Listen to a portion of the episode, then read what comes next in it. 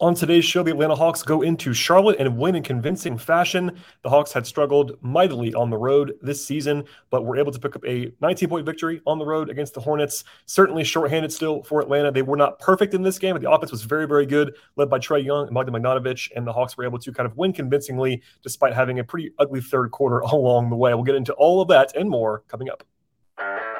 You are Locked On Hawks, your daily Atlanta Hawks podcast part of the Locked On Podcast Network. Your team every day.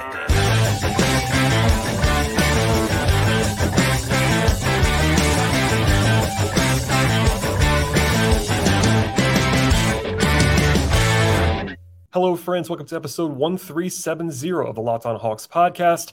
I am your host, Brad Rowland, coming to you on a Friday evening here in mid December. And today's episode is brought to you by Bet Online. Bet Online has you covered the season with more props, odds, and lines than ever before. Bet Online is where the game starts. And I also want to encourage you, as always, to make this podcast, Locked on Hawks, your first listen each and every day. Check us out across podcast platforms Apple Podcasts, Spotify, Stitcher, TuneIn Radio, Apple Podcasts, as I said before, Google Play, and also on the video side over at YouTube. And yes, I am not in my normal studio. If you're watching this on YouTube or maybe even hearing the quality difference, my apologies. I am on the road right now. So forgive me for any uh, audio or video challenges that might transpire. I like to be at home and in my comforts.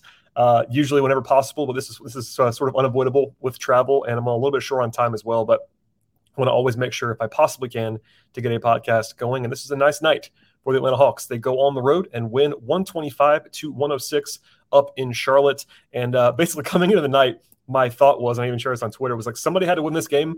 Both teams had some pretty, pretty, ugly metrics going on in this one. The Hornets had lost six games in a row. Now, now, that number is seven. The Hawks came in at three and eight in their last eleven on overall, and and one and seven in the last eight on the road. Obviously, Atlanta's still shorthanded as well, missing three of their top four players. But uh, yeah, certainly a nice revenge game as well. The Hawks uh, lost when they were more at full strength to the Hornets back in October in pretty stunning fashion, actually. But the Hornets have been brutal this season. That's worth pointing out.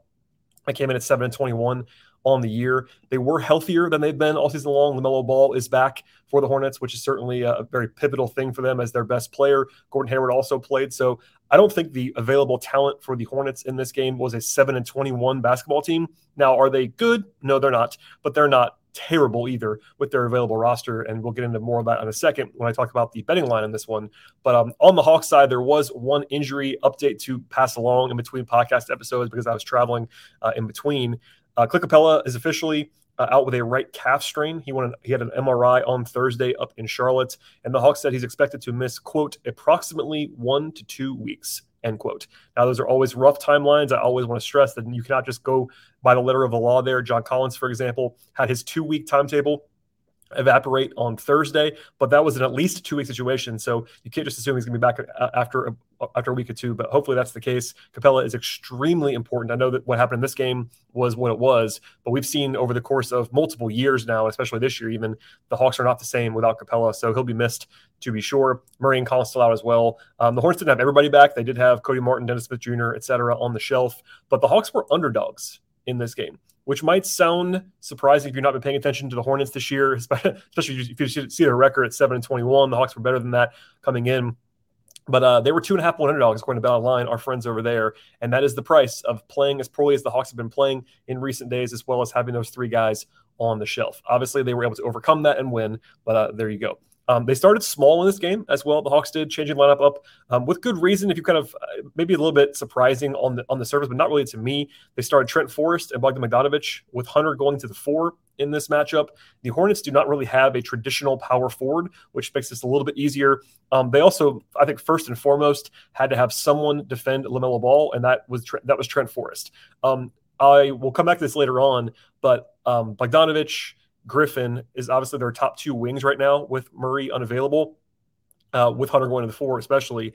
But those guys, if, if you if you were to start, uh, let's say Trae, Griffin, and Bogdanovic, none of those three guys is capable really of defending Lamelo Ball, which is why you end up with Forrest on the floor. Also of uh, interesting note here, and probably a positive sign overall, um, Nate McMillan said, according to Lauren Williams of AJC before the game, that Bogdanovic, uh, Bogdanovic is now off of a minutes restriction entirely. So he's now full go.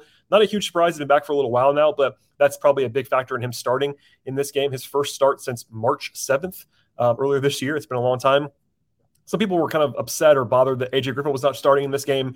I do get that. He's obviously a big piece of the future, but um, just to put it plainly, Bogdanovic is still better than AJ, and he was going to go ahead of him. As soon as he was uh, sort of at full go, he was going to go ahead of Griffin in the pecking order, which is, makes some sense. Bogdanovic has been really good so far. And obviously, Griffin is better than Forrest, and I'm not saying otherwise, but because of what I said a second ago, somebody has to guard LaMelo Ball, and that's why Forrest started over Griffin in this game. Um, the number one area of concern I had in this matchup coming in was defensive rebounding. I wrote about that actually on my Patreon, which is patreon.com slash BT Rowland. And it was made even more glaring by starting out small with DeAndre Hunter at the four, and Okongwu has some challenges there. And uh, that was a major issue in the first half. The Hawks were winning the game, obviously, but if you look at the numbers, they got blitzed on the glass before halftime. In fact, there was offensive rebound for a dunk on the first possession from the Hornets. They had three in like the first three minutes of the game, plus another, another drawn foul. Fortunately, though, the Hawks offensively and this is really the story of the night overall. That we've seen the game, the Hawks offense was just too good to not win this game, honestly. A 22 to 4 run by the Hawks early on in the first quarter to go up by 14 points. That was a uh, nice way to start things off. Uh, Bogey had it going early on, hit two threes, and had eight points in that stretch. Trae Young played very well in the first half. He was more decisive, more assertive than he had been in previous games. And the Hornets also went cold with two points in about four and a half minutes. The Hawks led by 16 or so at one point in the first quarter. The offense was really flying they had 31 points on the first 19 possessions. That's about a 163 ish offensive rating. That's obviously fantastic stuff uh, by the numbers. There were seven mid on twos and four six on threes, and uh, that was not that was not quite sustainable, but still very impressive in the early going. Uh, rotationally, only nine guys played for the Hawks in the competitive portion of this one. It was AJ Griffin coming in first for Bogdanovic, and uh, I thought this might happen in real time, but they ended up basically staggering Trae and Bogey which makes sense to me. That's actually what the Hawks used to do before Murray came in. Once when Bogey was full strength, they Nate kind of figured out that Bogey was their best offensive engine with Trae off the court, even in the playoffs a couple years ago, et cetera. That happened here, and they kind of made sure Bogey and Griffin were on the floor together when Trae was off, which is a good decision. I thought. Then they played Frank Kaminsky at backup five and then Aaron Holiday in the Trent Forrest role and Jalen Johnson at the backup four spot. They did level off a little bit late in the first quarter, but they were up by 14 points. Trae was awesome with 14 points, four assists, and no turnovers in the first quarter. Only the fifth time in his entire career that he smashed those numbers for any quarter. That's actually pretty darn impressive given how good he has been. The Hawks shot 80% on twos in the first quarter, uh, had eight assists um, about 150 offensive rating. Charlotte did not make shots in the first quarter, which made life easier on the Hawks, but they definitely played well at the outset. And that continued in the second quarter. Bogey, um, again, was anchoring that second unit, and the Hawks went up by 21 points in the first like 16 minutes or so. It's 50 to 29. They were really, really cooking with those ludicrous shooting numbers that they had. But uh, things did not go so well after that for a while. Um, a couple, their first run of the game from Charlotte, they made back to back threes. Um, there's probably too much Frank Kaminsky in this game, generally speaking. He played about 10 minutes in a row in the, in the first half with Okongwu having two fouls. That was not necessary. I think I think Frank had actually a good offensive game, which we'll come back to, but defensively he was definitely hurting them. The Hawks led by 24 points late in the first half, but then the Hornets made three threes in the final 80 seconds. Trae had a turnover and a bad miss down the stretch, and they were only only by 16 at the half which was fine. I mean, obviously, up at 16 and a half, but it was 24, and we'll come back to that in a second. But uh, I thought Trae was had a very weird game overall. Uh, he was awesome early, he was awesome late, and he was really bad for like five minutes in between. And that was kind of coinciding with the Hawks having their worst stretch of the game. Anyway, that started at the end of the first half, but still, the first half was pretty impressive from Atlanta. They scored almost a point and a half per possession. They had a new season high with 75 points in the first half. They shot 73% on twos, 50% on threes, and 16 of 17 at the line. It's a ton of attempts for this Hawks team this was a very interestingly officiated game. It was very tight, um, which probably benefit the Hawks, I, I think, in this game. Um, they did shoot the ball unsustainably well. In fact, they were 14 of 16 on twos away from the rim, which is usually like a 50% shot, if that. Uh, obviously, they were really hot there. The only weakness there on offense was the offensive rebounding in the first half. But Trae had 19 and 6. Bogey had 16 and 6 rebounds, only missed one shot. Defensively, they were not particularly good. In fact, they got a little bit lucky, I thought, defensively in the first half. The Hornets were only 11 of 26 on shots inside of 14 feet. That's a terrible number. When you factor in that includes shots at the rim and floaters, that's a really bad number for the Hornets, and that was definitely helpful for the Hawks. And they missed four free throws to the did Hornets in the first in the first half. But as I said before, the Hawks got thrashed on the glass in the first half, but it was fortunately going to get better after halftime. And uh, while the third quarter did not start well, as we'll get into in a second, the rest of the game did go well on the way to the win. But we'll, we'll get into more detail in a moment. But first, a word from our sponsors on the show today. Imagine for a second you've been hanging out with your friends for a while, putting back a few drinks, but a few drinks becomes a few too many drinks. As the evening comes to an end, people start to head out. You think of calling for a ride, but instead you think, ah, you live nearby. You can make it home okay. It's no big deal. What are the odds you get pulled over anyway? And even so, what's the worst that could happen? Your insurance goes up or you lose your license or you could lose your job or total your car, or even kill someone. Everyone, everyone knows the risks of drink, drinking and driving, and the risks are tragic and often deadly. However, that's not stop everybody from getting behind the wheel when they're under the influence. That's why police officers are out there right now looking for impaired drivers on the roads with an effort to save lives. And if you think that's okay to drive after a few drinks, think again. Play it safe and plan ahead to get a ride. It only takes one mistake to change your life or someone else's life forever. Drive sober or get pulled over. Today's show is brought to you by Prize Picks. If you're looking for a daily fantasy option this year in any NBA or anything else, check out the award-winning app at Prize Picks. Prize Picks is daily fantasy made easy. I love it, and I know that you will too. It's so very easy to use. I can vouch for that. I've been playing Prize Picks for quite some time now in a variety of sports and really enjoy the daily grind going through all the numbers at Prize Picks. All you do is pick two to six players and choose whether they have more or less a certain number of points, rebounds, assists, or any other stat that you're looking for at Prize Picks. What if it's 25 times the money on your entries, and it's just you against the projected numbers? There are other sports offer Prize Picks that includes beyond the NBA. Have college basketball, WNBA, NFL, college football, MLB, NHL, PGA, soccer, esports, NASCAR, MMA, boxing, tennis, cricket, and much more. And an entire entry can be done in just a minute or less. It's that easy and that quick. They also have safe and fast withdrawals at Prize Picks. They're operating in more than 30 states, including Georgia, and they're also in Canada. Download the app at Prize Picks today or go to prizepicks.com to sign up and play daily fantasy sports. First time users get a 100% instant deposit match up to $100 with promo code locked on. Do not forget that promo code locked on at sign up for the instant deposit match up to $100. Check it out now at Prize Picks.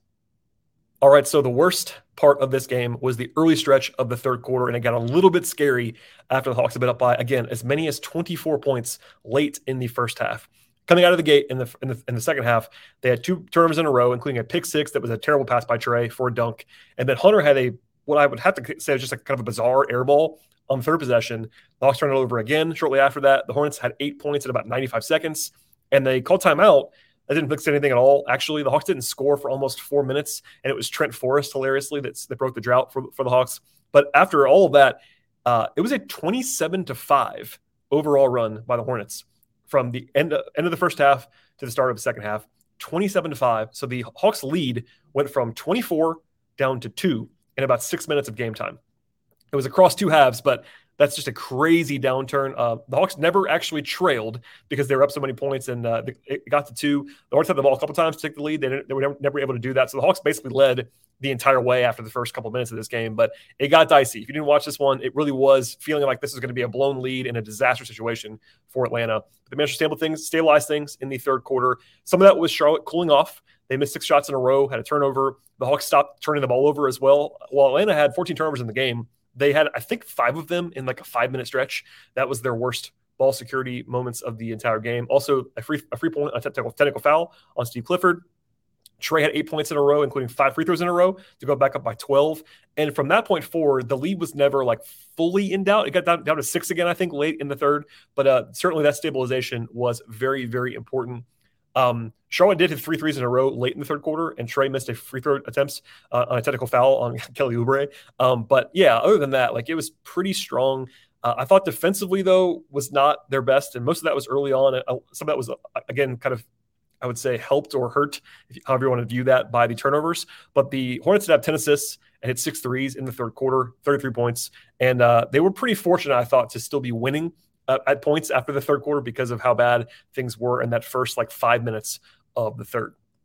Fortunately, the fourth was better. Um, I will say Frank Kaminsky gave a lot back on defense, but he was valuable on offense against his former team in the Hornets, who drafted him in the top 10. He had a nice backdoor pass to Aaron Holiday. He had a nice fake DHO to draw some free throw attempts. And Frank did give them some good juice on offense in this game.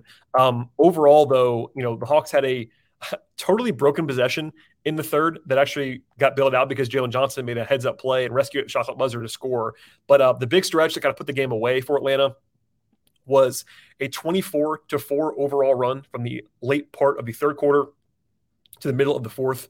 Um, it actually could have been even more than that. Bogey missed two out of three at, at, the line, which is kind of funny. But other than that, he was awesome in that stretch, made a bunch of step back shots and was really hot. And the Hawks were up by 24 points with like five minutes to go. And that was basically the end of the game at that point. Charlotte, by the way, scored four points in the first seven and a half minutes of the fourth quarter. They were one of 12 from the floor and three turnovers as the Hawks broke it up. And uh, the Hawks were better defensively at times in that stretch, but certainly a little help from Charlotte. And I will hat to this to my friend Glenn Willis, who said this on Twitter, but uh, it was true if you watch the tape. Charlotte just inexplicably stopped attacking the rim, even against Frank Kaminsky, who is very well known for not being a good rim protector. The Hornets bailed the Hawks out by taking a bunch of settled jump shots, and that was very helpful from a bad team. And the bench was in by like the two and a half minute mark of the fourth quarter, and that was kind of the end of that. So overall, it was certainly an offense win for the Hawks. They were really good on offense in this game. A 126 offensive rating for the entire contest. It was well over 130 before garbage time, so I'll lean on that side honestly. But the Hawks were 14 of no, sorry, 15 of 29 from three. That is obviously lights out. Um, you can't assume that's going to happen every night. They do have better shooting than they had before with Bogey and Griffin, but uh, that's a you have to win those games when you shoot that when you shoot that well, and they did in this game. Also, 28 of 34 at the line. That was a, uh, not really a Hawks performance there. The Hawks are not great at getting in the line outside of Trae Young, but they, they were able to do that a lot in this one. They didn't turn the ball over a lot in the rest of the game. They had that one terrible stretch, but the rest of the game was pretty solid on that.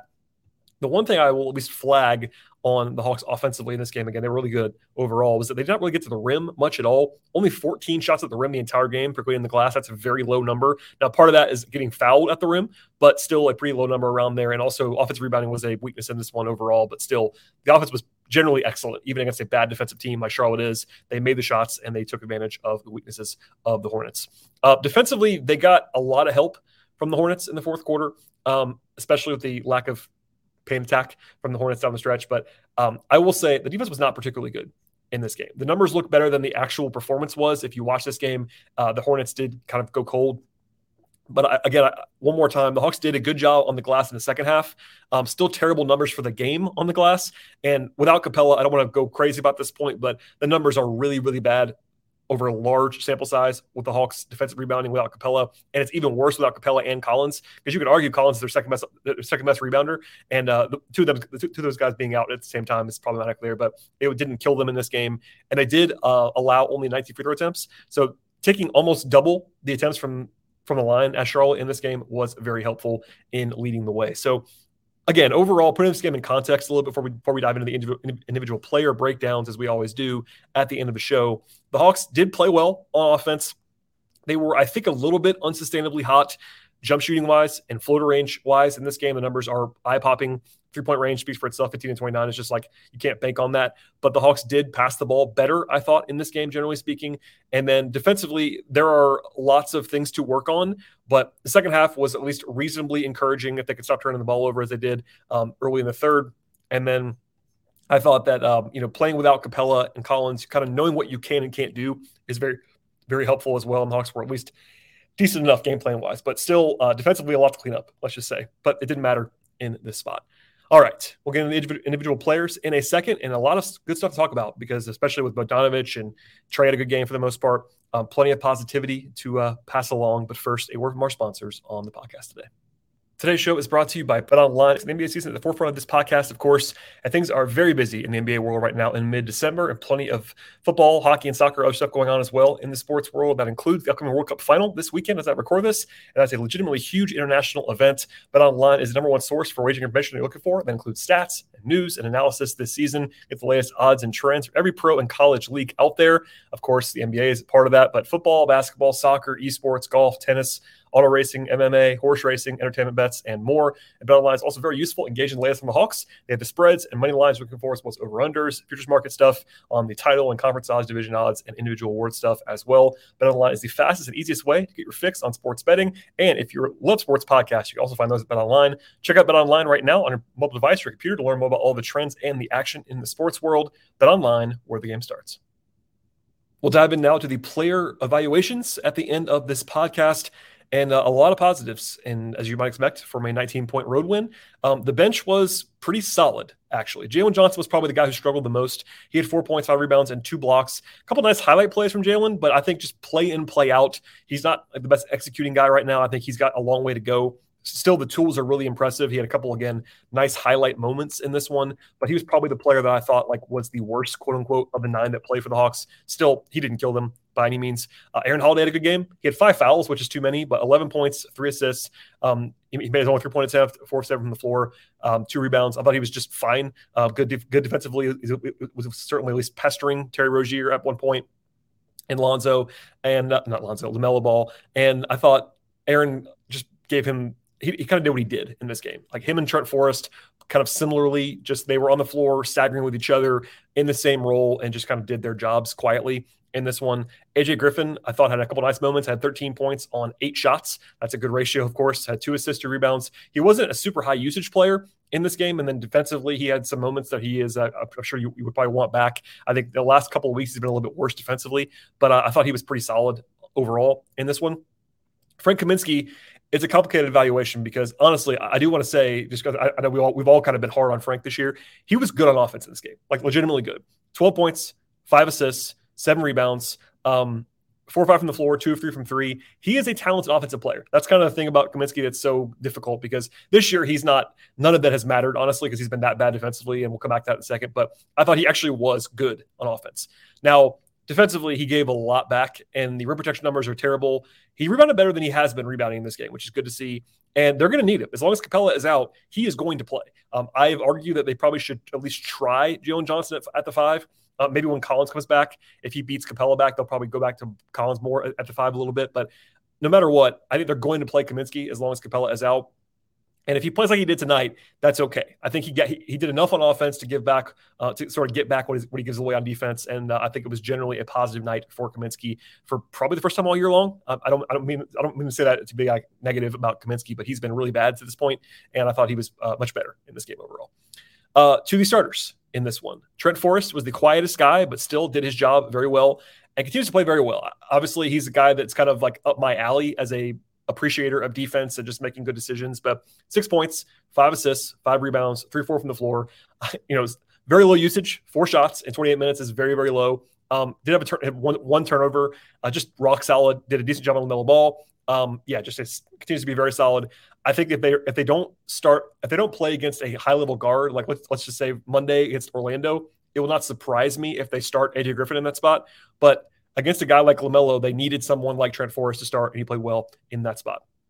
Um, DeAndre Hunter was pretty quiet overall, 11 points, two rebounds in 27 minutes is not great. One assist, did have a block shot. I thought he was maybe outside of Jalen Johnson, probably their weakest link in this game. He was okay. He didn't get them killed, but 0 3 from three. Um, defensively, just kind of eh, okay. Um, did bother Gordon Hayward a little bit. That was his matchup in the early going, which was probably effective. And Kelly Oubre, same thing. He was pretty bad for the Hornets in this spot, but I thought Hunter was just okay.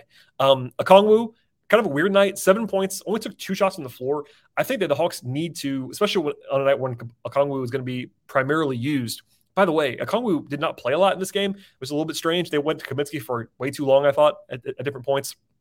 But I think that in general, they need to use Okongwu more on offense, which has been the case for a lot of the bigs for the Hawks, especially Collins. Um, but for whatever reason, I think Okongwu's unique skill set, they're not really using it a lot on offense. He, he, did make one nice jump shot in this one, but only taking two shots is pretty weird. Um, rebounding wise, he's a, weak, a, weak, a weakness for sure at center, but against Mason Plumlee, not so bad. Um, had two blocks. One of them was a nice highlight play. I thought he played okay. He just was kind of quiet overall. And then uh, the two standouts of the night on offense were Trae and Bogey. We're actually going to end with Bogey in this game, um, but we'll go to Trae now. 31 points, nine assists. Uh, I thought Trae, for the most part, was quite good in this game. Now, he was really bad at the end of the first half and the start of the second half. And that, I, I guess, I would say not coincidentally aligned with the Hawks' worst stretch of the game. In fact, Trae was only plus three in a 19 point win. That's usually not what happens with Trae. Uh, but I think that that makes sense if you watch that one stretch of game because he really was bad for like five, six minutes. But the rest of the game is really good. So in the first half, I tweeted it like the Hawks are just different when Trae is playing like Trae. He's had a really bad year. Again, by his lofty standards, he's had a really bad year. And I think that he was better in this game. Still not like super duper efficient, but much more efficient in this one. Um, he was 13 to 14 at the line. That's always helpful. But, uh, you know, six of 13 on twos, eh, not great. But two of five on threes is totally fine. Um, nine assists, four turnovers. That's a good ratio for him. Not, not, not, not like elite, but certainly just fine for him. I thought he was good outside of that one stretch. So baby steps forward from Trae. He's going to have to be better or, you know, this or better for the Hawks to be actually reaching their goals. Think there's been a lot of talk, even nationally, about Trae in the last couple days. But uh, bottom line, I, I've, I've been saying this for a while now, but he's got to be better for the Hawks. They probably all know that, including him, and he was better for the most part in this one. And then Boogie was awesome. Uh, 28 points in 29 minutes. He had 20, 28 points on only 14 field goal attempts. He was two of four on twos and seven of 10 from three. Did have the two bizarre missed free throws, but led the team in rebounding with nine. Yeah, that's a little bit strange. Uh, four turnovers is fine when you have that kind of usage. It was plus 22, game best. Um, one little bit of cold water on Bogey that I have to. I love Bogey. I'm very positive about Bogey. I was preaching all summer long that the Hawks were not going to be the same until Bogey came back. He doesn't fix everything on offense, but he fixes a lot on offense with, with his shooting. I will say his defense is uh, in pretty bad shape at this moment. Now, that doesn't mean it can't improve. I think it will improve. I think Bogey has been a decent defender in his career, but uh, I think the next step for him is going to be getting his on ball defense back because right now he is real bad in space. And it's, it's definitely explainable and understandable. I'm not even trying to pick on Bogey, but just as an observation, he's not able to slide the way that he was sliding when he was, you know, pre knee injuries. Um, and even just the quickness level, he's, he's not really back with that. Now, even with his current level of defense, he's still a very positive player because he can just transcend your offense as he was in this game. So it's great to have him back. But I think part of their on ball, put up that defensive questions in the recent days have been bogey related. Obviously, Trae is really bad. Um, but that's kind of when you need guys like Trent Forrest and you need Aaron Holiday even to kind of offset because Bogey is having some trouble with that at this stage. And maybe that's come, maybe that's what will come back for him in the coming days. But really, he's been awesome. I think he had the one like very bad outlier shooting game in uh, recent days. Yeah, he was uh, three of 16 at MSG in his third game back. But the last four games, he had 31 points, 28 points, 17 points on reasonable efficiency, and then 28 tonight. So he's been shooting the ball very well. He has, I believe it is, yeah, 23 pointers in the last. Um, no, sorry, 23 three pointers in the last four games. Uh, that's not sustainable for anyone outside of maybe Steph. Uh, but Bogey is a tremendous shooter when he has it going, and that's been very, very obvious in the last couple, in the last couple of games. And uh, he's a huge part of their offense moving forward. So, anyway, again, at, at the end of the night, a very positive result for the Hawks going into the weekend, and they have two days off from here. The Hawks actually only, only have three games in the next 10 days, which is a, a nice little uh, break in the schedule and so pretty favorable matchups. Now, nothing is assured in the NBA, as we saw earlier this week on Wednesday, etc. But uh, they have two days off. Then they play Monday at home against Orlando. That's a rematch of the Calamity on Wednesday. I'm sure the Hawks have a little bit of extra emphasis against uh, the Magic after that 50 point first quarter, by the way, which I covered on the podcast in depth if you missed that episode. And the last thing on the way out here, it was announced tonight on the Bally broadcast that uh, my friend Bob Rathbun will be planning to be back on the air on Monday for that game. Uh, that's obviously wonderful news that Bob is feeling well and uh, ready to get back to work. I'm sure he'll, get a lot of attention when he comes back on Monday night. But uh, out to Mike Morgan, who did, a good job filling in on the Bally broadcast. And, uh, you know, I've been talking about Bob a lot recently, but uh, certainly he's been in the thoughts of everyone, including the players on the team and the coaches and people around the team. And it's going to be great to see Bob back in the saddle on Monday. Anyway, that's going to be it for me on this podcast. A pretty positive episode after I was uh, pretty pessimistic on Wednesday night. And uh, look, it wasn't perfect in this game. Again, defensively, they have a lot of work to do still. They're still fighting an uphill battle without three of their top four players. And uh, that does not paper over with, with just this one win, but um, certainly better than losing this one, especially after they went up by 24 points. I'll just say this if they had lost this game after having a 24 point lead, it would have been a lot of uh, anxiety going into the weekend, but they managed to hold on, win comfortably, and everybody's feeling better now, I'm sure, heading into the break. So Monday night, we'll have more uh, on that game, of course, Hawks and Magic. I might have an episode between now and then. Don't uh, I will not fully commit to that, but I'm planning on hopefully having something to drop on Sunday into Monday. But no matter what, please subscribe to this podcast on your platform of choice. YouTube is certainly there for you on the video side, as well as Apple Podcasts, Spotify, Stitcher, TuneIn Radio, Audacy app, Google Play, all those places. Please subscribe and download multiple times. You're certainly allowed to do that to help the podcast. I would definitely appreciate that. Five star ratings and reviews as well. Follow me on Twitter if you'd like to at BT Rowland. Follow the show on Twitter at Locked On Hawks. Also check out my written content, patreon.com slash BT Rowland. And we'll see you all next time.